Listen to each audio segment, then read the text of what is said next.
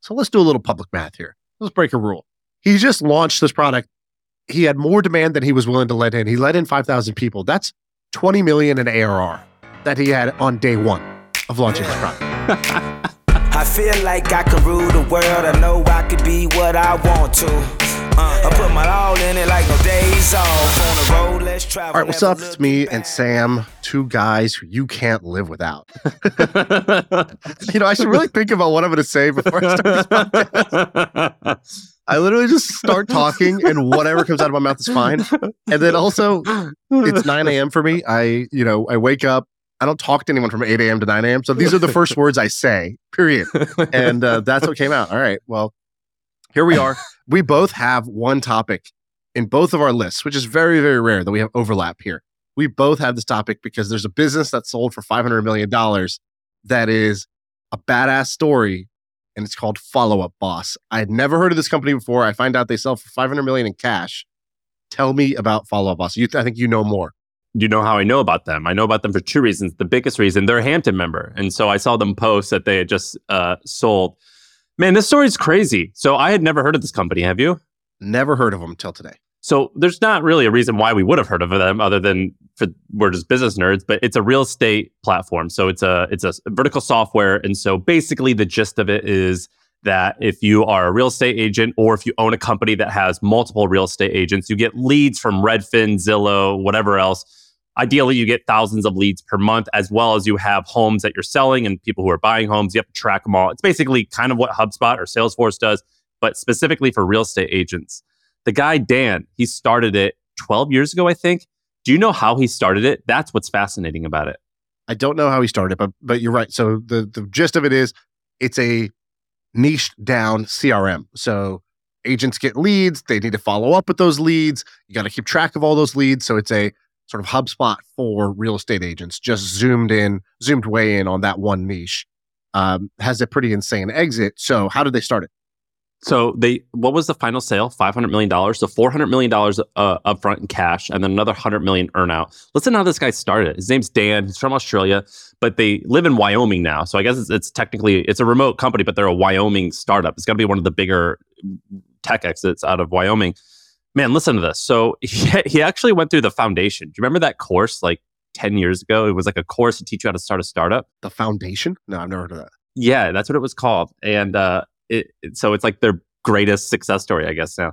But they he went to this thing and he started just trolling Facebook groups. And he was like working a normal job. He was a marketer at uh, a normal big company. And he was like, I want to start a company. I need some ideas. And so he was like, well, I, I've got a buddy in real estate that kind of interests me. So so he started joining these Facebook groups for real estate agents, and he just started like skimming in the, all the posts of like what are people complaining about? What's like a common thing? And he saw this guy complain. He's like, "Man, I'm paying 500 bucks a month for the software that I hate for tracking all my leads. It kind of stinks. Like, how are you guys like tracking your leads?" And he saw like, "Okay, that's interesting." All right, it's time for a little ad break. I got to tell you about HubSpot's HubSpot for Startups program. So, if you're a startup and you're trying to grow, this thing is pretty great. You get a huge discount, 30 to 90% off on a tool that your whole sales and marketing team can use to help you scale as you grow. We use this in our companies. I think you should too. They have tons of resources, they got great customer support, tons of integration with popular apps that you use. You got to check it out. So, it's the HubSpot for Startups program. You can check it out at hubspot.com/startups. And so he partnered with a guy who's a developer, a friend of his who's a developer. They build an MVP.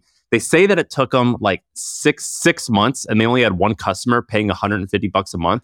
but he said he goes, man, we built like I, this interview that I read with him is a few years old, so I don't know if it was true till the end. But he's like, we basically built our entire business on Facebook but not Facebook ads. He goes, I would just go into all these Facebook groups as the CEO and I would see them talk about like, uh, hey, what's a good platform for this? And it wasn't even related to Follow Up Boss, which was his software company. He was like, I was just like being helpful constantly. And people would click my Facebook profile and see that I was the CEO of this one platform or this one tech company. And then they would click off and buy it. And I would call them and become friends with them. But he became they found this idea just through trolling Facebook groups and they would see people complain about stuff and he would DM them on Facebook and be like, Hey, I think I'm building a solution for you.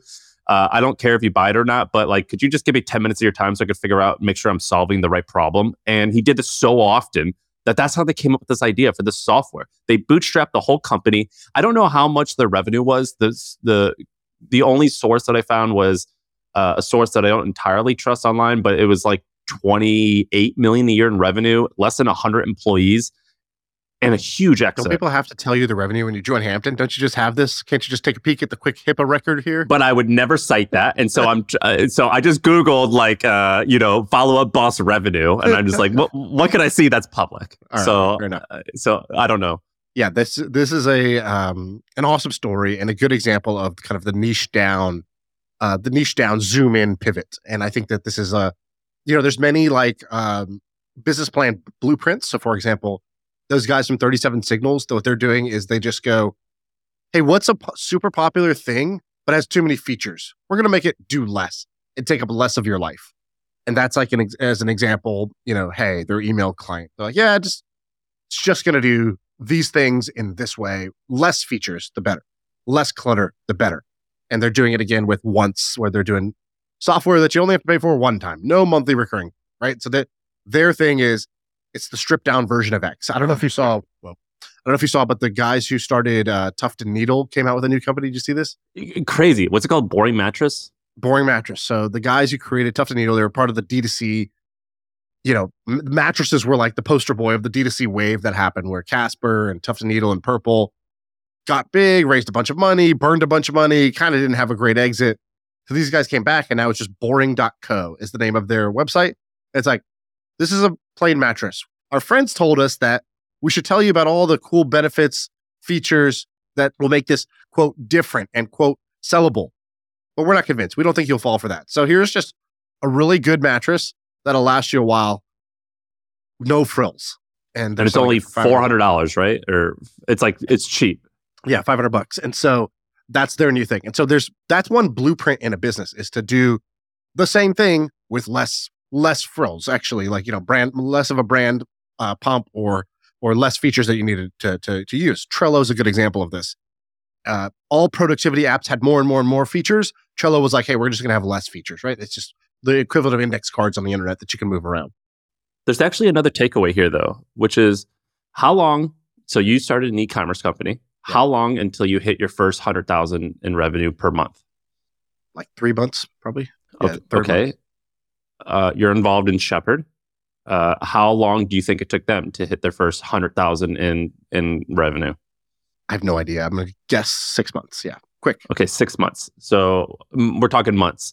Uh, Hampton took uh, a short amount of time, months as well. Uh, the Hustle, I think it took nine months. Do you know how long it took Follow Up Boss to get to 100 million in revenue, or uh, sorry, 100,000 in monthly?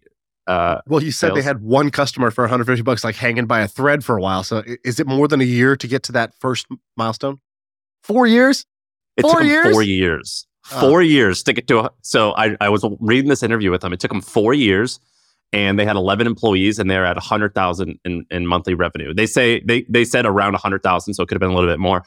But what's crazy is these software companies. So I don't know what their revenue was. Like I said, I think it was between 25 and 30. If you just Google like follow up boss revenue, that's what I saw. They sold for 400 to uh, well potentially 500, 400 upfront. What's crazy is these software companies we you and I both have this thing where we want to go fast. We need to learn and have a little bit of this Well, attitude. I got zero percent of this. You are more of a stick to it kind of guy. Do you think? I mean, if you're under a hundred thousand in revenue, four years in, are you doing this still? It's hard. So like, all right, so I have an audience now. So yes th- or it no? Do you be think? Do you think you could have stuck with it? it depends where I was in life. If I was if it was 26 year old Sam, 50% chance. If it's where I am now, I would say 5% chance. It's it would be really hard. It would be uh, Dude, it I'd would be to hard. be going into those meetings and be like, "All right, guys, we're going to review the metrics today. Uh, earmuffs, everybody. We're going to say the revenue number, and then everybody has to do this. And then I say, we're at we're forty-two thousand in year four, and then I'm like, all right, but but there's other things to be uh, excited about. But we talked to Dharmesh about this, and Dharmesh is pretty. Uh, he's pretty low key about it. He's like, it took forever. In reality, it, Dharmesh, uh, HubSpot.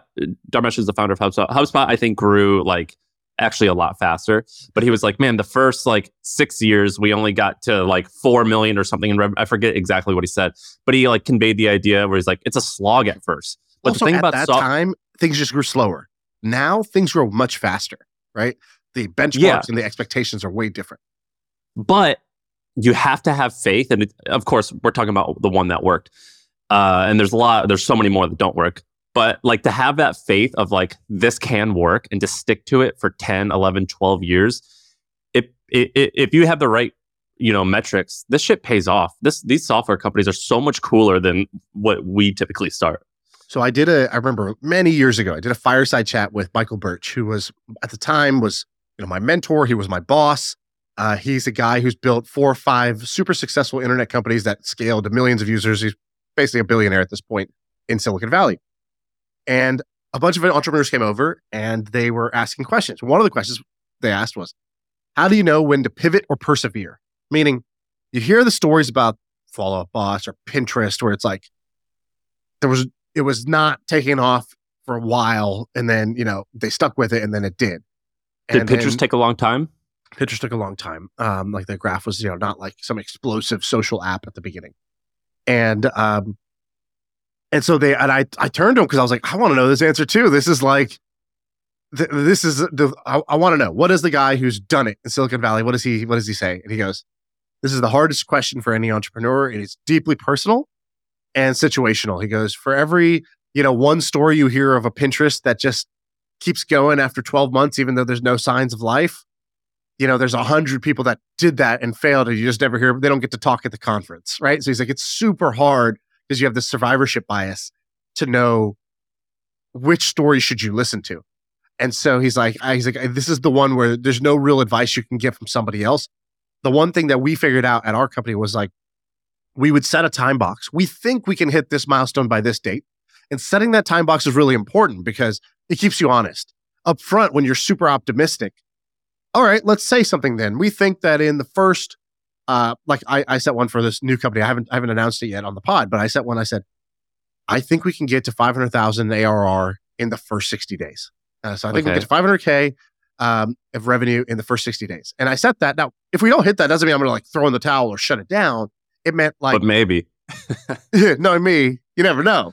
Life's on the line for these companies. No, but but the reality is you set that so that you have to have a conversation about why you didn't hit your expectations. What did, what were you wrong about? Or what assumption did you have that was incorrect? Because it might be a fatal assumption, or it might just be, oh, I was just I underestimated how long it takes to do X. And that's okay. You can have that conversation.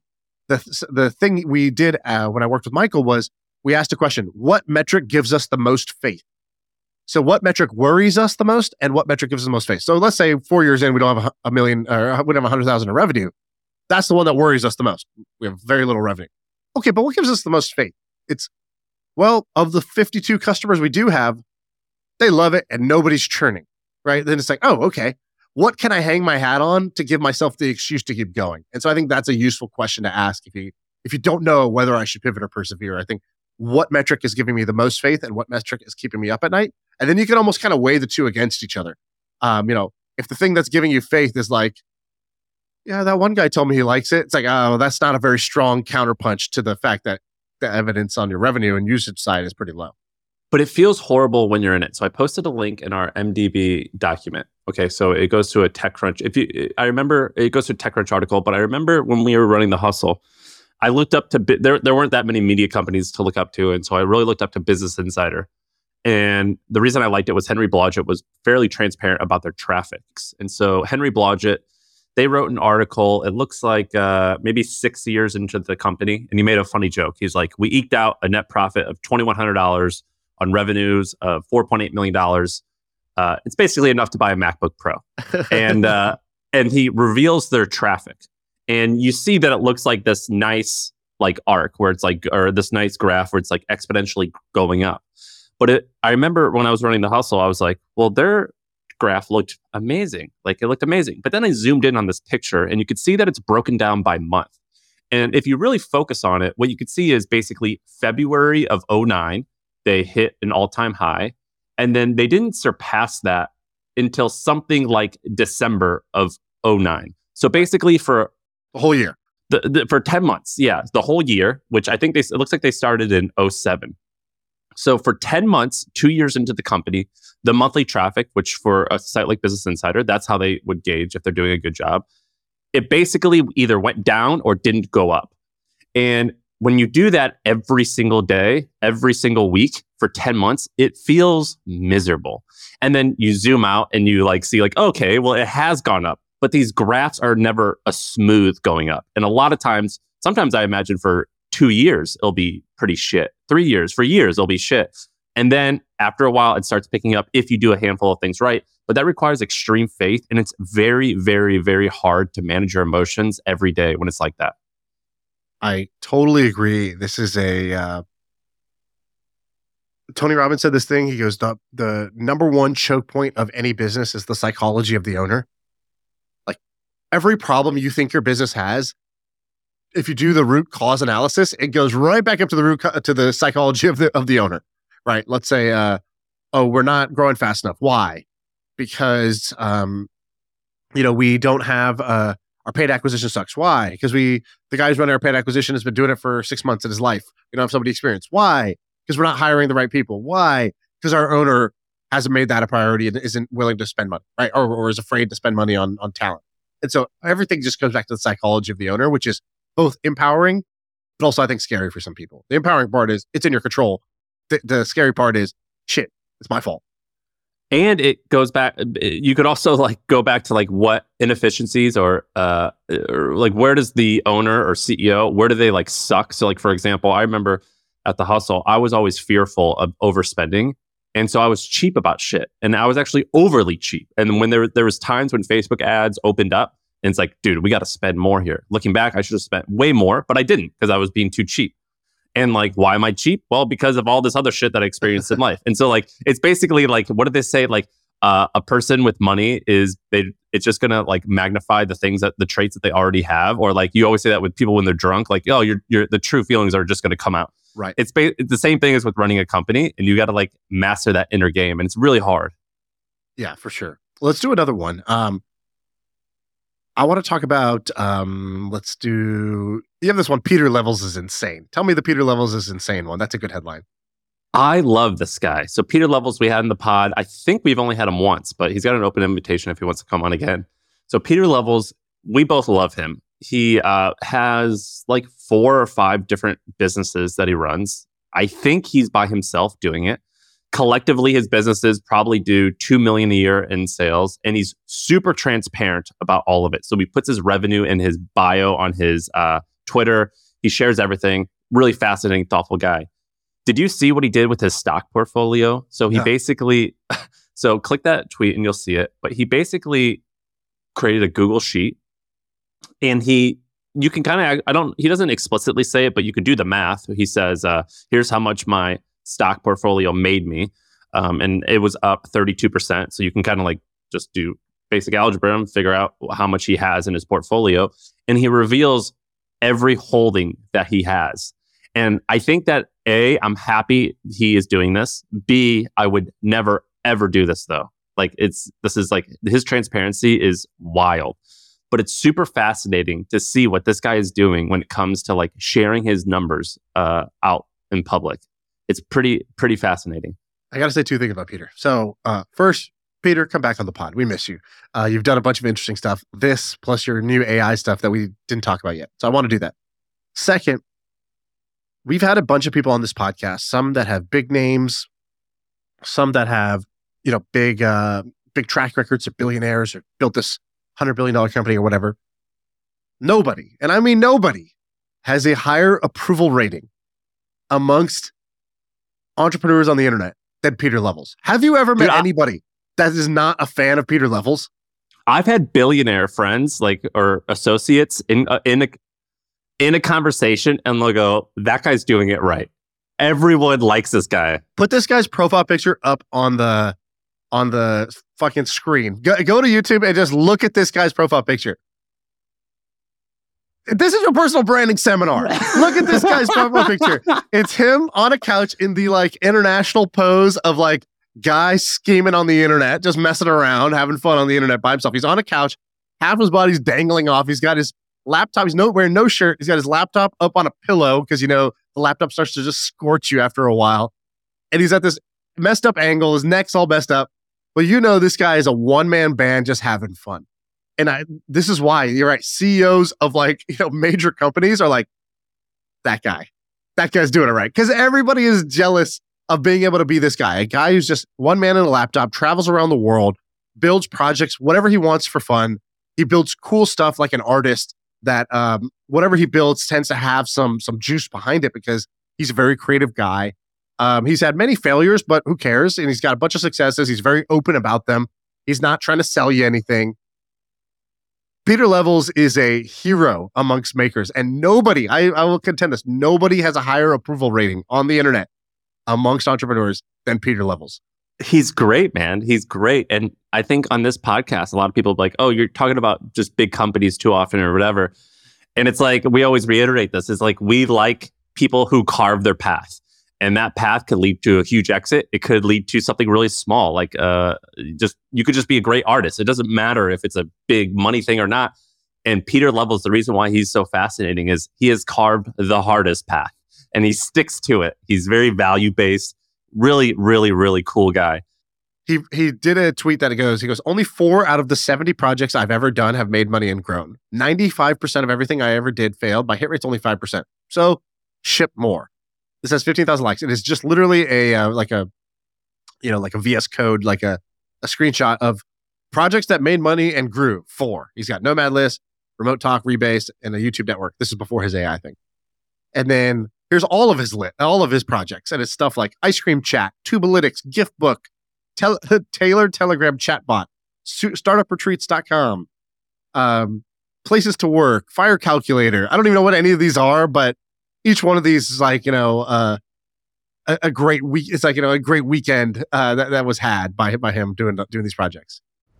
All right, everyone, a quick break because I want to fill you in on a little experiment that I'm doing. I've got a new project. It's called MoneyWise. It's a personal finance podcast for high net worth people or young people who are on their way to becoming high net worth. When I made a little bit of money, I didn't even know how much money I should be spending each month. Should it be 10,000, 30,000, 50,000? And I didn't really have a lot of people to ask. So I created a podcast called MoneyWise because I wanted to figure out what are some of the things that people who have a lot of cash and who have a high net worth, what do they do with it? The first episode is with a friend of mine. He sold his company for $200 million when he was 31 years old. He gets super transparent about his monthly expenses, his portfolio, how it impacts his happiness, everything. And so I want you guys to check it out. It's called MoneyWise. That's one word. You can find it on my Twitter bio. I'm the Sam Parr, or you can just type in MoneyWise on Apple, Spotify, and YouTube. All right, back to the pod.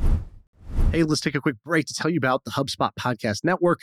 If you like podcasts like this, you should check out some other cool podcasts. One is called Business Made Simple. It's hosted by Donald Miller and it's brought to you by the HubSpot Podcast Network. And what he does is he makes it easy to take the mystery out of growing your business.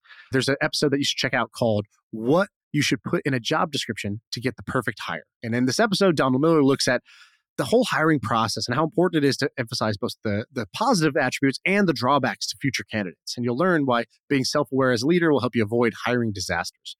So check it out. Go listen to Business Made Simple wherever you get your podcasts.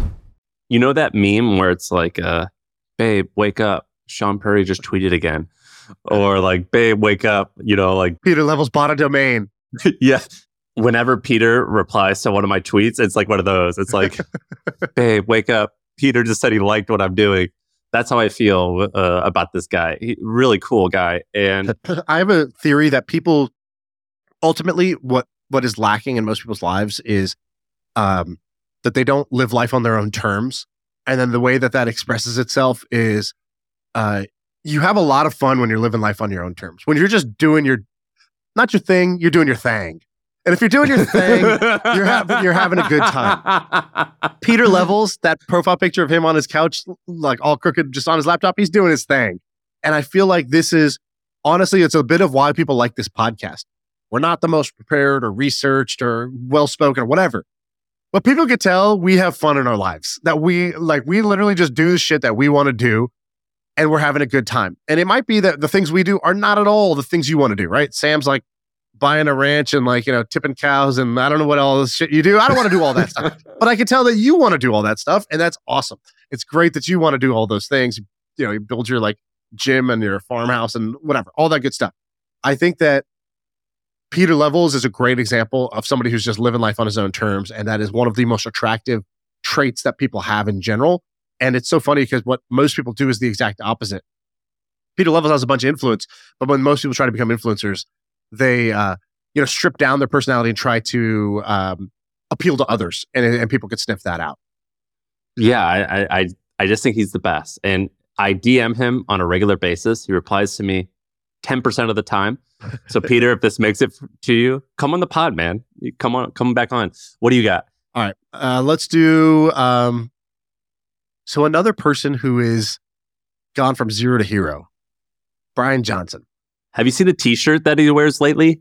Don't die, Yeah, don't die. don't die. That's the new. That's the new brand.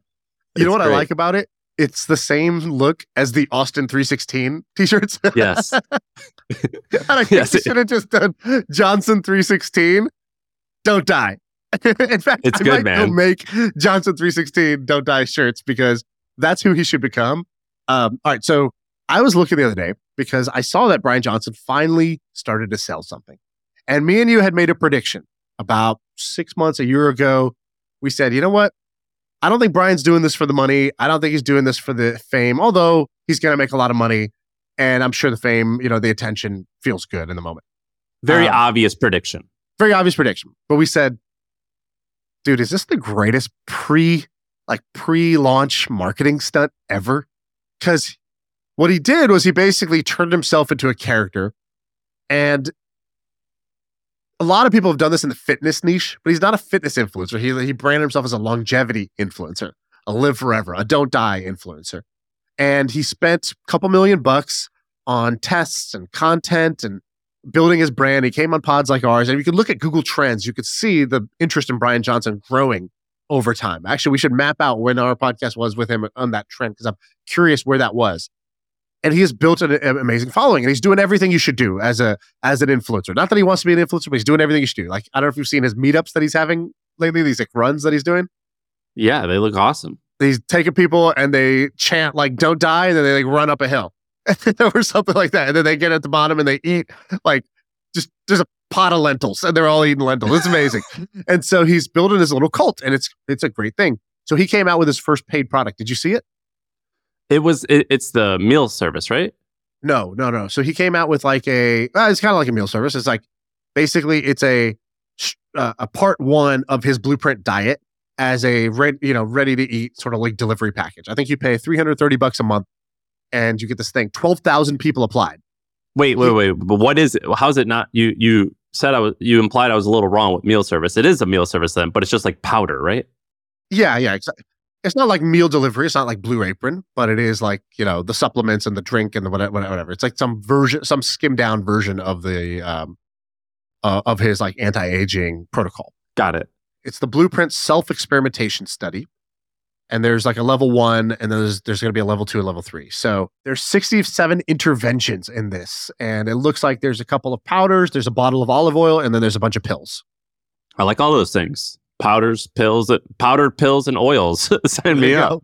so he um he got 5000 people he got 12000 people to apply 5000 people paid. So let's do a little public math here. Let's break a rule.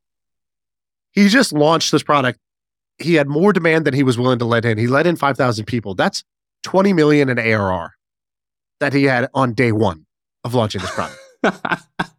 And 20 million of arr for a subscription supplements business essentially is like a 200 million dollar business what do you think uh, Athletic Greens is at revenue wise? They they raised at 1.2 billion in, in I bet they're at, like, valuation. 100 150 is my guess maybe 200 wow. max Okay. not uh, you know but this is day one D- day one come out the gate with 20 million and this is he let in less than half of the demand that he had right so he could have been at 40 million if he if he wanted to again i don't think he's doing this for the money but goddamn that's a that is an impressive start your business. And it shows that i have this phrase now that i say and my wife doesn't think it's cool and she's the only one i've tried it on. But i say this. I say all content is now marketing and all marketing is now content. And this is what bryan johnson did. He was putting out content. It happened to be marketing. And that that marketing is now leading to a lot of sales um, for his new protocol. When you say that to your wife, I can just hear the world's loudest eye roll. Of like, like, shut the fuck up, Shaan. That shit works on those fucking dorks that listen to you. But take out the fucking trash, Shaan.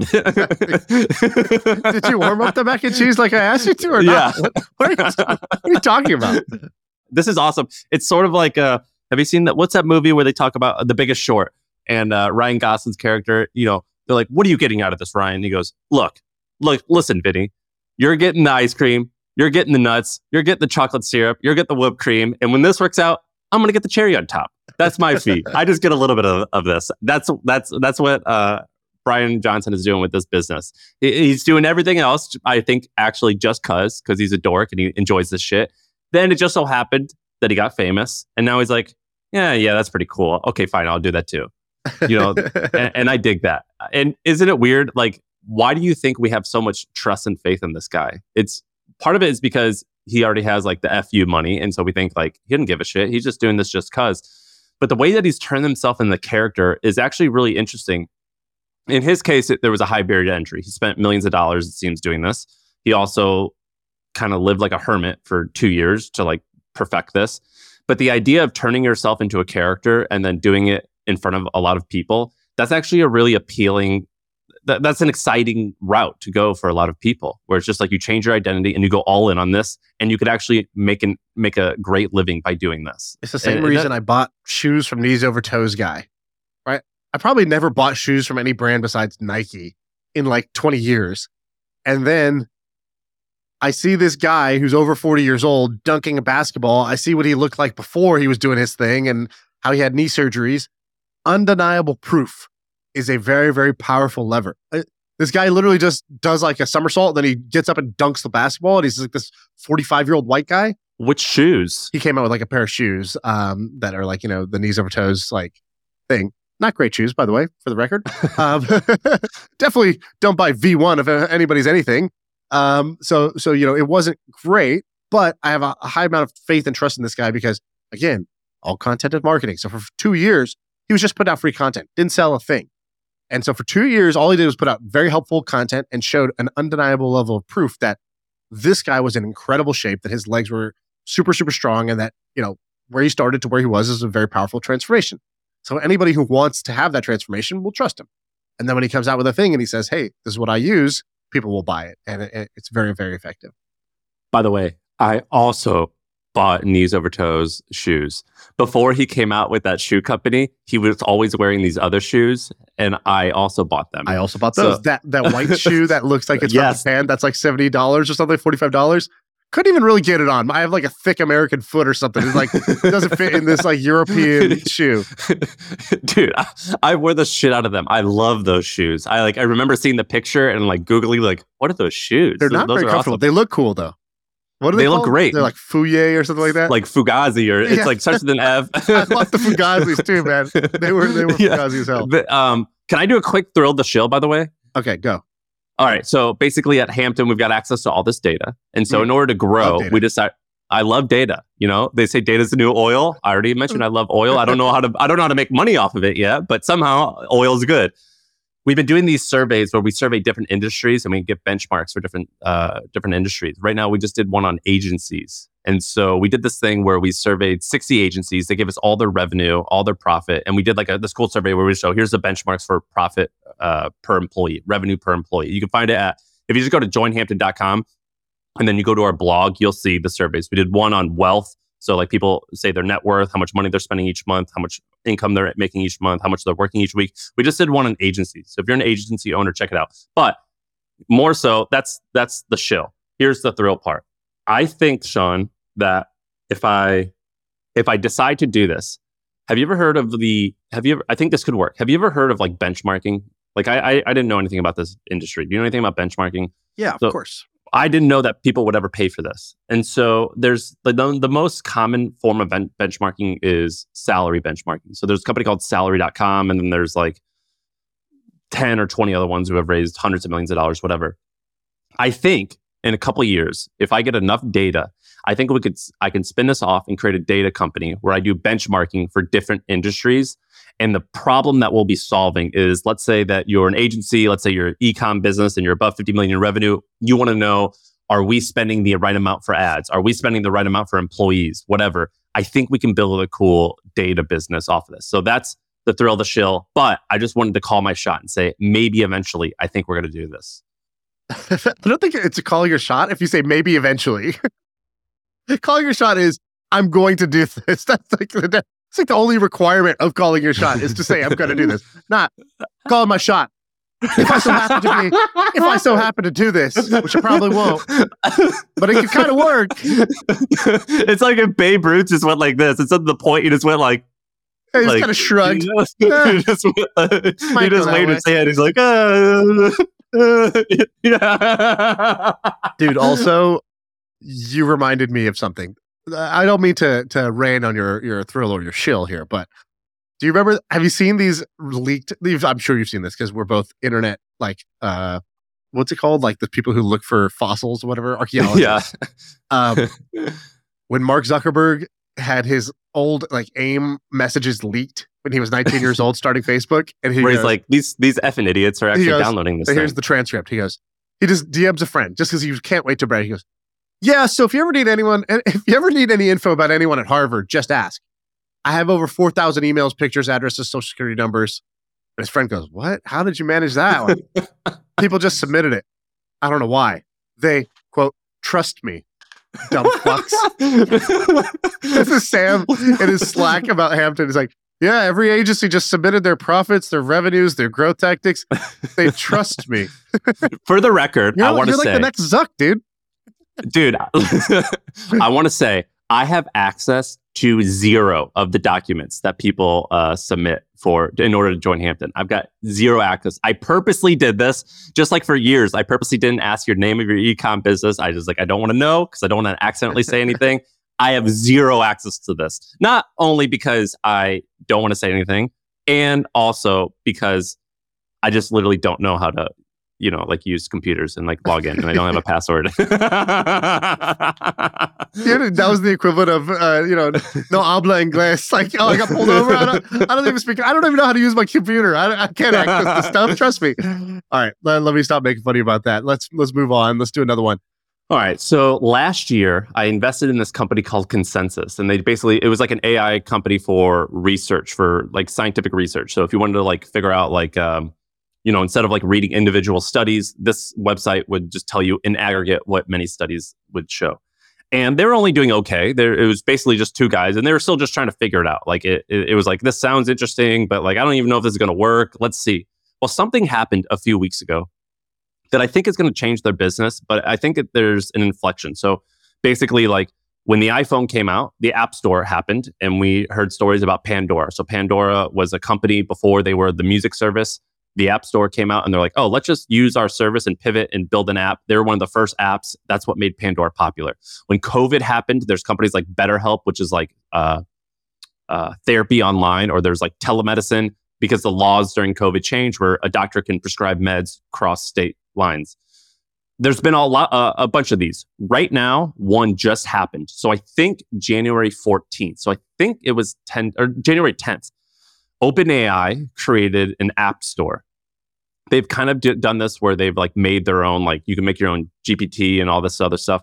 But they've they created an app store. I don't even think they said what the pricing was. So with the iPhone App Store, I think the developer gets what 70% of the revenue, Apple gets 30%. OpenAI hasn't even said what that what, what it's going to be. So they're still really early. And so this company that I invested in, they're like, "Oh, well, like our thing is going okay, but like what if we just like went all in on this like plugin for OpenAI store?" And so their version is basically like you just type in, you ask it questions, medical questions, and it just gives you a slightly better answer than OpenAI, but it's a lot better, or at least enough that you want to pay for. And there's not that much traffic right now, or not that many new apps in the OpenAI OpenAI App Store. But this is one of those inflection moments. So here's a, two more examples. So you remember Honey, that company that was like, uh, uh, what do they do? D- coupon codes for a website. And then Grammarly did the same thing. They both did that with the Chrome store. You have a bunch of friends because you kind of ran in that world where people did this with, with the Facebook uh, platform. So Zynga, I don't know how much money they eventually made, but it was at one point a multi-billion dollar company. I think right now we're going to see like a Facebook store. You're going to see like all these mafia wars, all these like weird games. I think you had a buddy. What was the guy's name? Dan, who went to Camp MFM, who started like OMG Pop or something like that. What was that called? Draw something was the game that everybody played. And it, I, I think he had a multi hundred million dollar exit. I think this is right now about to happen with the OpenAI like plugin store. It's really fascinating what's happening. I thought this was interesting. You asked the guy, or somebody asked the the, the founder. He said, "I think it's going to be something between like more than the Chrome extensions market, but less than the App Store." You know, short term, it's awesome for marketing and functionality for users. Um, and OpenAI is footing the bill on a lot of the compute costs. Um, in the me- medium term, we have 2x the usage of the next biggest GPT. And I think Canva is the next. So this is the number one GPT. yeah. Yeah. It's taking off.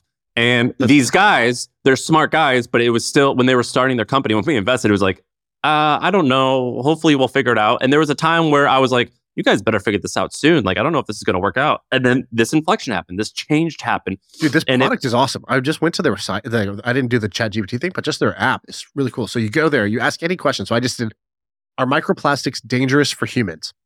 And then it has all these papers, but then you hit synthesize, which I think is the credits that you have to buy if you, but you start with 20 free credits. And it says, summary, we looked at 10 papers. The study suggests microplastics are dangerous for humans and they carry toxic chemicals, um, contaminate ecosystems, and are linked to various health issues, including cancers and immune system di- disruptions. And then it says, we looked at the 14 papers. Yes was 43% of the time, possibly 57% of the time, no 0% of the time. And that was the like, that was the thing. And then you could see below each specific paper, and it's like tagged, like, oh, this is a rigorous journal. This is highly cited. Um, and you can kind of get AI to summarize each of those papers. This is this is a sick, like this is a sick product. It's cool. And it, but it, by the way, it, just like all great stuff, it did not start that way. I'm mad you didn't tell me about this. This is uh, I, why did I invest in this? This is great. It wasn't obvious. It- by the way, it's still not obvious. This company, just like any any startup, it could still totally fail and not work. No, but it's a very interesting bet, right? Like to do a verticalized Google specifically for scientific papers and AI being the the the why now of what you could do differently than you could do before. This makes a lot of sense. And it was, uh, I'll give the shout out. It's consensus.app. That's their website. But the point being, A, consensus is great. I think it's actually going to work out. And these guys, uh, they, they kind of put their head down for like 24 months and like are really starting to figure out. There's going to be a lot of stuff just like them on the chat GPT store. Because I think when we invested in them, I don't remember exactly. I'm almost positive the word AI didn't come up one time. Like it wasn't like, it was like, we have this like I we know what the outcome that we want to what, what what we want it to be, but we're not entirely sure how we're going to come to that. And then they started figuring out AI got more popular, and then this ChatGPT store opened up, and they're like, boom, we found the path. And I think that path is opened right now. Now it's more competitive than than the App Store, and it's more competitive than Chrome because there's more people who are doing this stuff. OpenAI is already huge. But that inflection is happening right now. This is one of those things that's happening in real time. And I wanted to call out because I think OpenAI even said we don't even know how what payment terms we're going to give these people. Like we're they're still all figuring it out. But this is happening this second, right now. There's an opportunity here for a lot of different companies. They're like around like you know some celebrity relationship. They're like, oh, we don't we don't know we don't want to put a label on it yet. we're just we're just exploring each other and figuring out you know who we are together and individually. It's like, yeah, it's definitely trying to figure it out. Have you seen um Perplexity? Have you used Perplexity? I don't like it. I don't know why people are going nuts for it.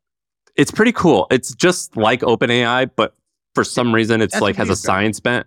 That's one of these companies. I, I don't know. I don't know much about it. I, this is an uninformed opinion, but I feel like every VC who missed, like, you can't get into OpenAI, or if you could get in now, it's at a hundred billion dollar valuation. There's not much money to be made as an investor there, and so all the capital, you know, realized all the investors realized, holy shit, this is the big thing.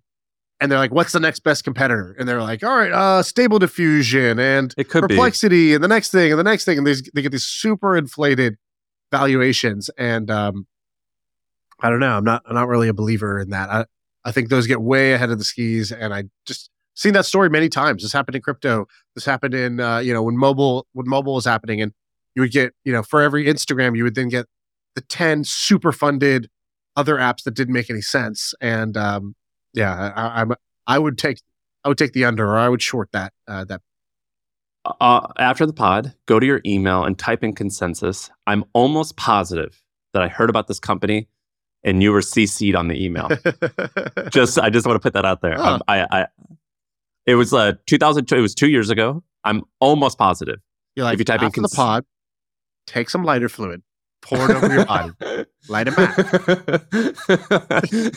I hope no one finds what, finds out what happens. We're gonna burn it down and hide it. Can Uh, I do a rant about something? So I've had a realization that my world, like a lot of the content I'm consuming was algorithmic. All right, that's pretty obvious. You every What does that mean? Just. Twitter, TikTok, whatever. yeah, everything I was using. You'd go to um, you go to Twitter. It's an algorithm telling you here's the content you need to see. You go to TikTok. It's all algorithm. Tech to and business shit. Facebook, Instagram, yes, all of that. Even uh, email. Email is not really algorithmic exactly, but it's uh, you go there and it's here's what other people want you to to look at. Here's my problem. Hey, here's my problem. Read me, right? Uh, and then same thing.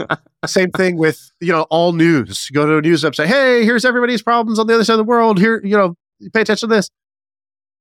I'm calling it the intentional internet, which is I started really being intentional about, oh, no, no, no, no. If I'm going on the internet right now, what is it that I want to see? What is it I'm curious about? What is it that I want to learn about?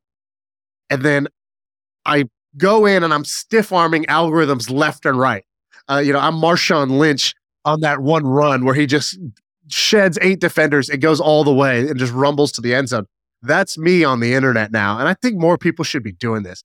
Join me on the intentional internet where you get on and you don't just, you're not just, uh, you know, little puppy, just eating the puppy child that the algorithms give you. Go on with some intent and say, what is it that I'm looking for? I want, maybe it's, I want certain type of entertainment. Maybe it's, I want a certain type of information or I want to be inspired. Okay. So then go look for the things that will give you Dude, that. but you follow- the internet that way. You follow thirteen thousand people on on Twitter. Oh, the trick Like, is you don't go to Twitter, right? What do you do? well, Twitter's not a great place for this, right? Because if you go to Twitter, you're going to get your first thing you're going to serve up is the feed, and you're going to start scrolling. What are you going to start reading books? That's very unlike you. So I make a little list. I say, you know what? Curious how this started, or I'm, I want to learn more about this, and then I'll go to YouTube or Google or wherever looking for that. But just that adding that little paper step in between me and the internet has been very, very useful. And I learned a bunch of interesting things in the last three days. I got more out of the internet. So I'm just putting that out there for anybody who What's been on your list? I'll give you an example. Um, I was doing research for one thing, and I saw this name. Do you know this guy, Eric Van Veen? Yes, he's amazing. I have got him. Oh wait, are you talking about Ricky Van Veen or Eric? Uh, oh, maybe he's Ricky. Ricky Van. Veen. Ricky, yeah, the Facebook guy? Yeah, Facebook. Dude, uh, dreamy, super dreamy. This guy's dreamy as shit. I've talked to him a bunch uh, via email a handful of looks like times. the internet Pete Buttigieg or something. no, man, this guy's great. so this guy created College Humor, Yeah, and then he created um, a couple other things. So what did he create? He created College Humor, and then he he created a few other things like Cracked or whatever. Then he bundled it up, sold it to IAC, and he was running media at IAC. And then he you're forgetting the biggest thing they started. which one? So at College Humor, this was like pre YouTube days. They create this was like eBaum's World days. They created a better way Vimeo. to host videos, Yeah, and that's what Vimeo is, which they sold to IAC. IAC spun off and became a billion dollar plus publicly traded company. so creates Vimeo, creates College Humor, goes to IAC. IAC is a super interesting company with like a very cool pedigree of people that come out of it. Like Tinder came out of IAC. Um, you know, there's there's a bunch of really interesting things about IAC. They they're sort of like the co- they're the Procter and Gamble of the internet. They're a conglomerate of internet sites, mostly media. And then Match.com, I think, came out of there. Now he's head of like create head of like video or head of creative content at Facebook. And I was like, oh, this guy's interesting. I kind of just noted it because I, I think I was thinking about college humor, and um, so I just who who's behind that? What are they doing now? And I think this this what are they doing now has been one of my threads. So I'll I'll think of something that was cool, and I'll be like, where did they go? I haven't heard about their new album. What what are they working on? And I'll go look at that. And that's just a very it's a very useful um, way to go look at things. So By the way, Ricky Ricky ended up marrying, and I don't think they're together anymore. But he Yeah. like if you just you could just Google like tabloids or whatever. He married Allison Williams, you know the famous like actress whose father is Brian Williams, the famous newscaster. And if you Google his name, the guy's just like hanging out with like all these celebrities and stuff, and he's like seems so cool. Like he, this this guy's dreamy as shit. So we the global acknowledge creative that? strategy at Facebook. So, anyways, what, what what's my point? So I I'm I'm I have a list of it, cool companies or cool things that were built, you know, ten years ago, and I'm wondering what are those people doing now? College Humor was one of them.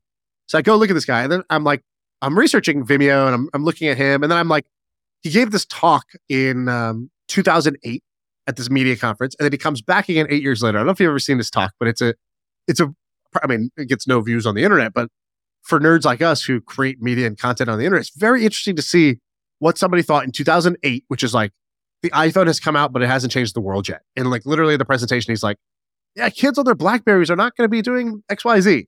And back then, um, you know, when he created College Humor, it became the number one um, comedy entertainment site on the internet, way bigger than Cartoon Network and all these other like incumbents. Okay, that's interesting. Then he comes back eight years later and he's like, here's what I got right and here's what I got wrong. And one of the things he was talking about it, he's like, he's like, at some point, people on the internet will stop leaving the internet. Like they won't, they, they'll stop using the internet as a springboard to go onto Netflix or onto get, get cast into a TV show or whatever. Like they'll realize that their YouTube channel is worth more than, than those shows. And they won't want to leave um, to, to go do those. They won't view this as just a stepping stone and that's happened. And he basically had like four or five predictions about where, where the world was going. He put up the, all the sites like uh, Viral Nova and Upworthy and whatnot. He's like, right now, these are the hottest sites in the world. Their traffic is crushing ours, and they're they're getting more traffic than anybody, more traffic than God. He's like, I think all of this is going to zero. I think this is highly commoditized, and it's not going to work for these reasons. He was absolutely correct. And so it was just very interesting to go learn from this guy who's kind of a master at what he does. And I've done this before with like um when I looked up all the infomercial kings. So the guys who created like, you know, Proactiv, that acne, uh, you know, medicine, like how did that story happen? Right. But if I just log on to the internet and I just take the, the, the last thing that somebody tweeted or the latest TikTok somebody uploaded, you know, I'm playing defense. I'm playing their game, not mine. Right. And so I'm just trying to have a little bit more intention when I, when I, when I use the internet. So, you know, I'm not the type who's just going to go uh, like total digital detox and just not use the internet. But when I do use it, I'm trying to use it in a bit of a healthier way. So Ricky, did he he predicted that the viral novas of the world are he predicted that it was going to go to zero and they did? Yeah. Did I ever tell you the story about my partner Joe in Hampton um, and a bunch of other stuff? Did I tell you a story about little things? You've mentioned it before that he got like really Let me big, tell like you the most trafficked Facebook referral, right? And then he had an offer to sell and he didn't take it or something. Yeah. Is that the story? So Joe Joe's an, an amazing entrepreneur. So he started his first company. It was an ad tech company. He sold it for hundreds of millions of dollars when he was like 25. So he just had this like huge success at a young age.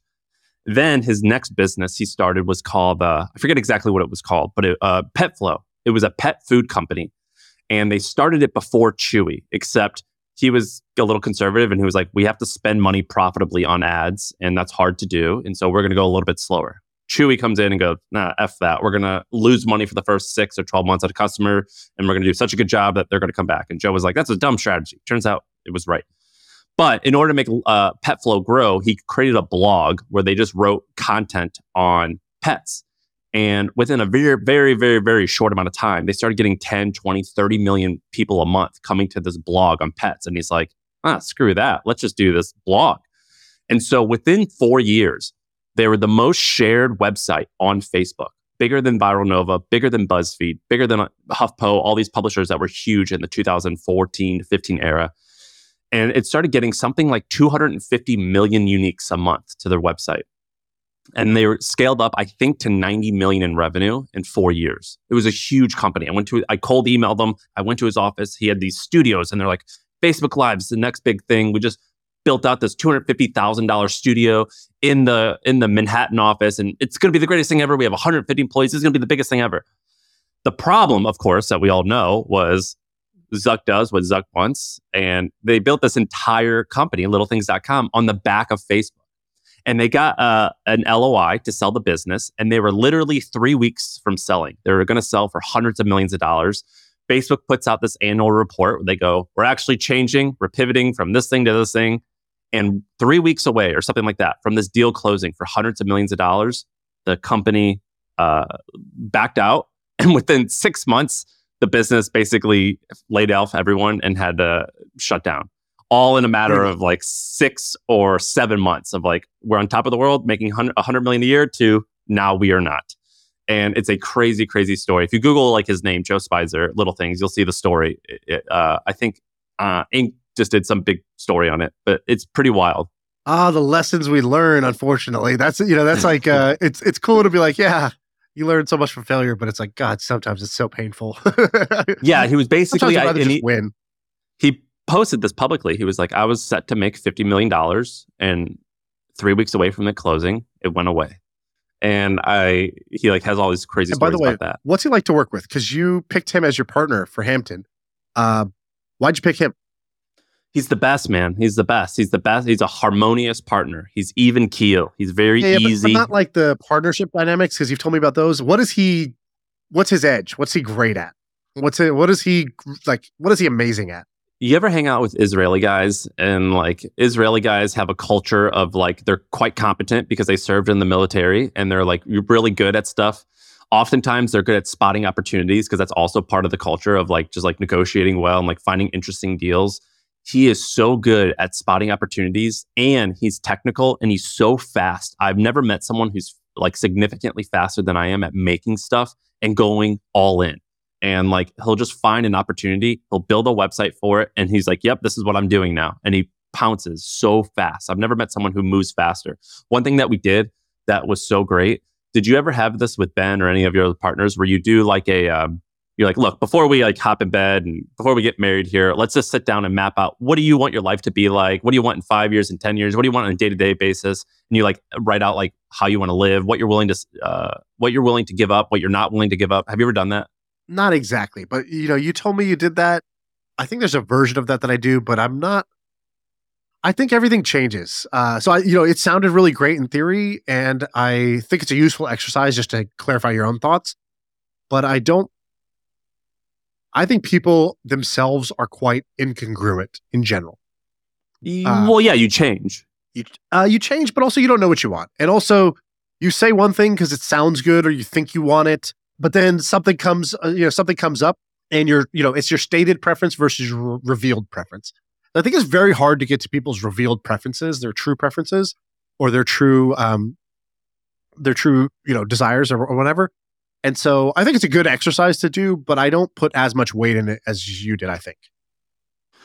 Well, I think that I think that a it starts a really good conversation. So it's like, look, let's be transparent, just like you should with like your wife or your uh, girlfriend. You're like, let's talk about like what type of life that we potentially want, and let's be very open about that. So I think that that like creating that like let's just be very clear about, and we'll we'll acknowledge that it will change. So I think it creates a great version of that. Uh, but Joe's also 42, I think he's older than me, and so I would think that at that age he has a little bit of solidified the values that he stands for. And so it was helpful. I think if I did that exercise when I was 24, it would not have been good. In fact, I did do that exercise when I was 24 and it sucked. I said I wanted, you want to know what I said I wanted when I was 24? I said I want 10,000 employees. I go, wouldn't it be awesome if we had 10,000 Yeah, employees? exactly. And then I hired three people and, I, and I'm like, Shit went out the window. I'm like, yeah, that's that, that's a no for me, dog. Like that, that ain't gonna work.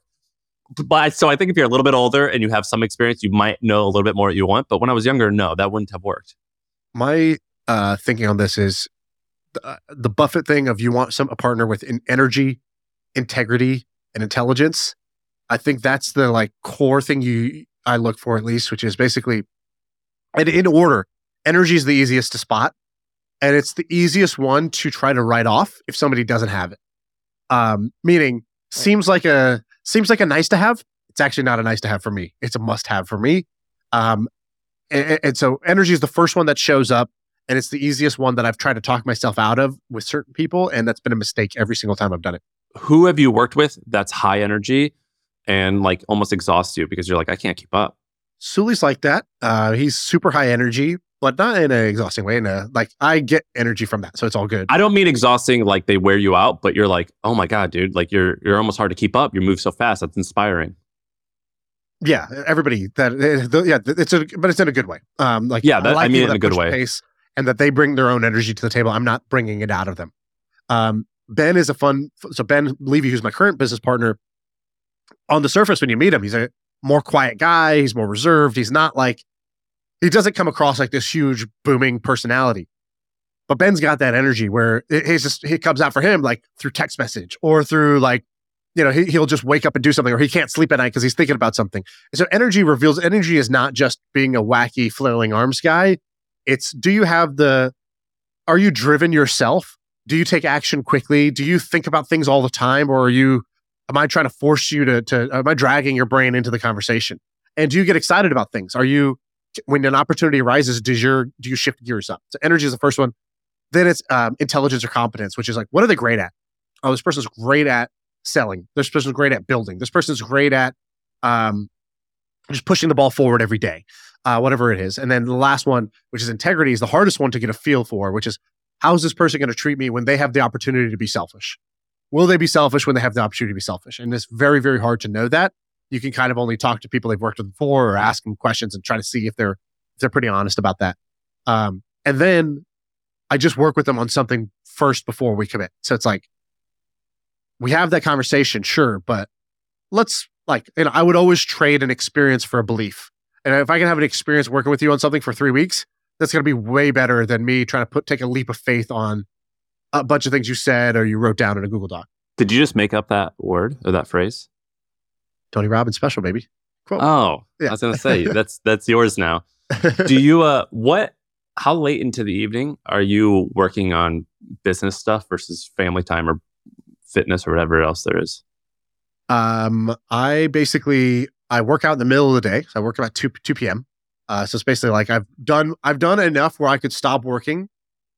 I wake up and I work. I wake up, I do my morning routine, then I work, and then I take a break to work out, and then I'll either just if I've done enough that day, I'll just play with my kids. I'll start playing with them and just hang out. If I if I haven't, I'll do another hour or two of work, and then I do family time till about till they go to bed. So they're you know usually fully asleep eight thirty or nine, and then I chill out slash work one of the two they're both kind of the same to me so sometimes it's just like watching a show sometimes it's working or reading something and i'll do that till 11 or 12 and i go to go to sleep.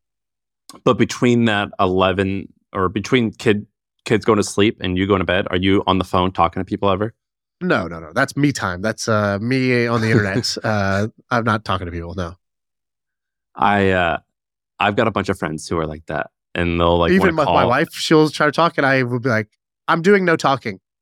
That's my friend i'm doing no talking right now it's a it's a nice way of saying like i don't want to talk to you. I, i'm doing no talking. That's we it. do this thing there's like this like unspoken rule at my house where like at eight or nine when she wants to like ask me like hey what dates do you want to go uh to this place? And i just mumble. I go that means like dude i just shopped at ikea all day. I'm overwhelmed. I can't look at anything. I'm i can't think. Don't ask me a date. I'm not thinking about anything. You know what we've been you know what we've been doing lately? It's fucking legos. Have you ever done legos I've never done Legos. I I have a whole separate pod topic about adult Legos because I think it's a thing, and you're one of those. So we should talk. We should actually do a, a full segment on it. I'm so into it.